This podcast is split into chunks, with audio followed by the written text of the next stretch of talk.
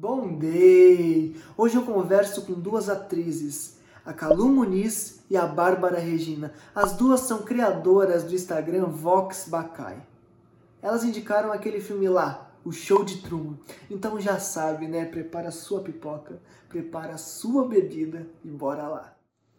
Truman é um pacato vendedor de seguros que leva uma vida simples com a sua esposa Mary. Porém, algumas coisas ao seu redor fazem com que ele passe a estranhar sua cidade, seus supostos amigos e até sua mulher. Após conhecer a misteriosa Lauren, ele fica intrigado e acaba descobrindo que toda a sua vida foi monitorada por câmeras e transmitida em rede nacional. Aí a primeira pergunta que eu ia fazer para vocês duas, não sei quem começa respondendo, é, pode ser a Bárbara, em seguida vai a Muniz que está aqui embaixo. É, o porquê da indicação do filme e como que vocês chegaram nessa, nessa indicação. Ela listou vários filmes, e, aí eu, e na hora dois despertaram, que foi Birdman e Show de Truman. Só que o que? Eu tenho Libra no, no meu mapa, entendeu? E Calu, eu não sei a explicação dela, mas assim, a gente não conseguia chegar no consenso. Aí a Calu foi e assistiu o, os filmes. E aí eu passo a palavra já. okay. uh, eu, eu fiquei muito intrigada com os dois, porque vendo por uma, por uma perspectiva de comunicação, os dois falavam muito com o que a gente fala na Vox de jeitos completamente diferentes. E, e aí eu falei, não, eu preciso assistir de novo os dois, que eu tinha assistido já há pouco tempo, mas eu assisti de novo porque a gente é o quê? Gosta de assistir filme, então, né? Isso, aí, quando eu tava assistindo, eu primeiro assisti o, o show de Truman e foi tipo, é esse. Mas só vou assistir o Bunny só pra dizer que não, né? Porque eu bati o olho e falei, não, é esse. A gente vai comentar, eu falei, não, é o show de Truman, porque foi assim, é, cara, a gente vive isso mesmo sem estar numa bolha. Sem estar num, num, num projeto cinematográfico. Então foi muito. É, foi tipo, o que a gente fala estava muito ali.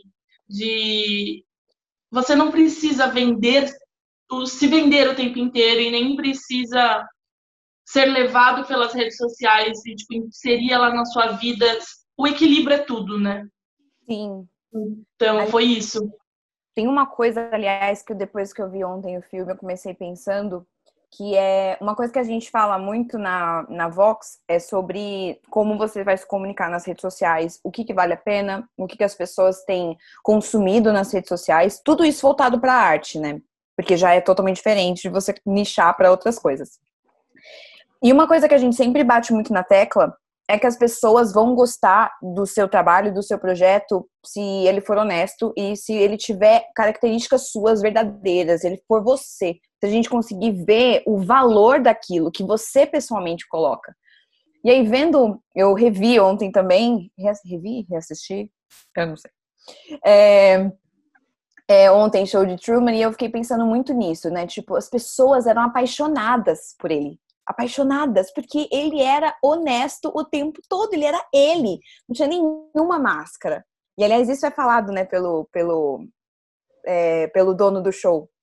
E só que ao mesmo tempo, ele tem uma coisa que a gente vê muito no Instagram, que o Instagram também vende a vida verdadeira ou a vida que todo mundo quer ter. E o Truman, o Truman podia ser totalmente honesto, mas todas as situações em volta dele eram editadas. Então aquilo não era honestidade. E é muito que a gente vê no Instagram. Uma vida editada. Uma vida que você escolhe o que, que vai ter, o que, que, vai, o que vai explicar. Ao mesmo tempo que o roteiro do Truman falava que ele ia se casar e ter filhos, é, o, no, o, a gente roteiriza também o que a gente coloca nos stories ou o que a gente coloca no, no Instagram, enfim. A gente acaba criando a nossa realidade perfeita também. Então, até que ponto nós estamos sendo honestos? Então, viver da nossa arte, a gente também precisa ver nela um produto. Então a gente precisa vender ela. Como é que a gente faz isso? Como é que a gente encontra esse meio do caminho? Né? Por que, que a gente tem tanto medo de divulgar a nossa arte? A gente estava trabalhando essa semana na Vox com uma artista incrível e ela estava com medo de ser um pouco invasiva se cada vez que ela fizesse um post nas redes sociais ela mandasse para os seus familiares, seus parentes e seus amigos. E aí isso fez a gente pensar: por que, que a gente tem tanta dificuldade de espalhar para o mundo sobre o que a gente faz e sobre os nossos projetos? Será que isso é da nossa formação, que nos ensinou a ser artistas super completos? Mas não como vender essa arte? Será que esse ensinamento tem que estar tá na formação? Ou será que vem da nossa criação, de como nós fomos criados como consumidores de arte? E é isso, Bárbara, sua vez. É, como a Calu falou, né? A, a Vox, ela nasceu de vários questionamentos, assim. A gente enquanto atrizes, a gente reconhece a paixão pelos projetos que a gente participa, a gente reconhece a vontade de fazer, a gente reconhece a vontade de estar no palco, de ver os amigos na plateia, de ver pessoas desconhecidas na plateia. Mas a gente reconhece como comunicólogas, porque eu sou publicitária, a Calu é jornalista, que ninguém ensina a gente que o que a gente faz é profissão. E uma das primeiras coisas que a gente, aliás, falou na Vox é exatamente isso.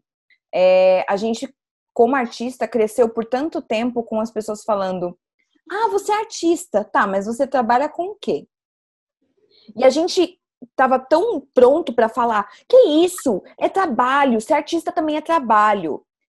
Que eu acredito que tem uma parte do nosso cérebro que acredita no que os outros falam que também não consegue ver a arte como um, um trabalho. Por isso, muitas vezes, se recusa a ver, a se ver como uma empresa ou ver seu projeto de uma forma que é, não dá para fazer só pelo meu coração, eu também tenho que fazer pelas minhas contas, eu também tenho que encontrar uma forma de sobreviver em cima disso. Seja, então, olhando com um olhar mais profissional, talvez menos emocional.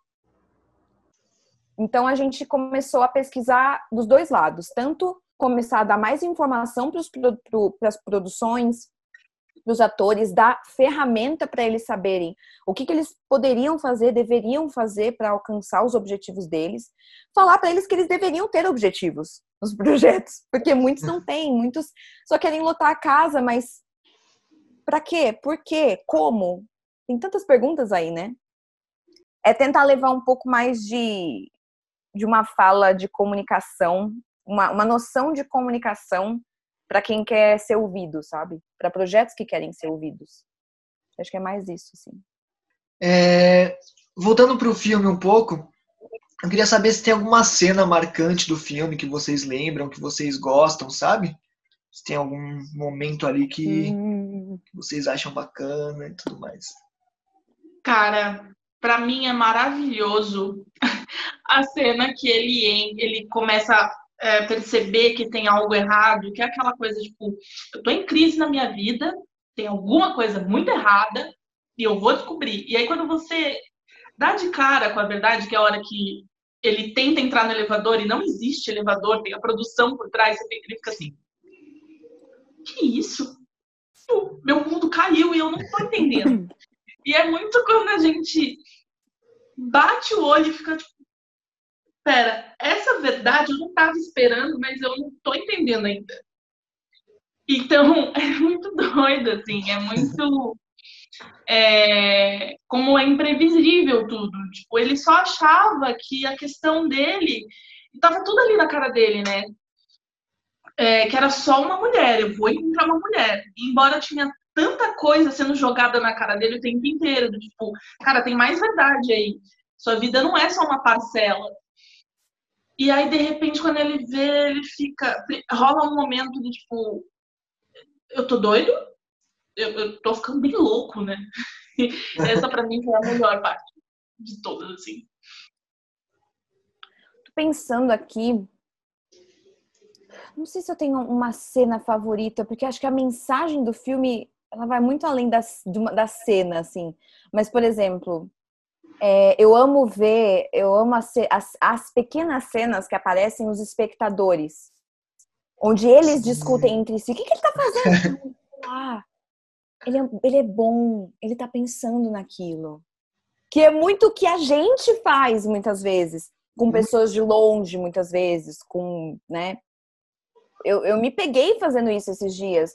Uma menina que eu sigo, que é uma influenciadora mais naturebas e tal, postou que ela não queria falar mais sobre o relacionamento dela no, nas redes sociais.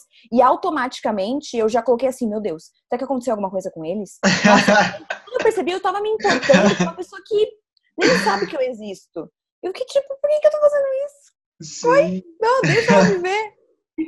Mas é, uma cena que eu acho que eu me lembrei agora, que é a cena que mais ficou comigo desde a primeira vez que eu assisti, foi quando ele volta de todo aquele trajeto que ele teve e ele tá sentado na, na, na cadeira assim, e, e a esposa dele vira e fala: vê que ele tá mal, aí ela vira com a caixinha de chocolate. Que tal se eu fizesse um chocolate, é, um achocolatado para você, com nutrientes e tal? Ele vira: o que, que você tá falando? Com o que, que você tá falando? Por que, que você tá falando desse jeito? Que também me remete a tudo que a gente vê por, por, é, por aí também, na, nas redes sociais, principalmente, tipo, o pessoal, tipo, fazendo uns, né, uns publi, né, que é o que a galera faz hoje, nada natural. Tipo, o que, que você tá falando? Por que, que você tá falando? Por que, que você tem que falar tudo?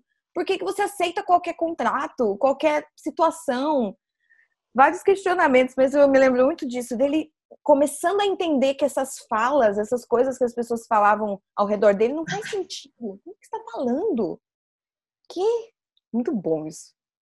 Esse, esse filme é muito bom, né? Eu tava esperando, desde que eu, quando eu comecei esse projeto, eu falei, qual vai ser o momento que alguém vai escolher esse filme, porque ia ter esse momento, sabe?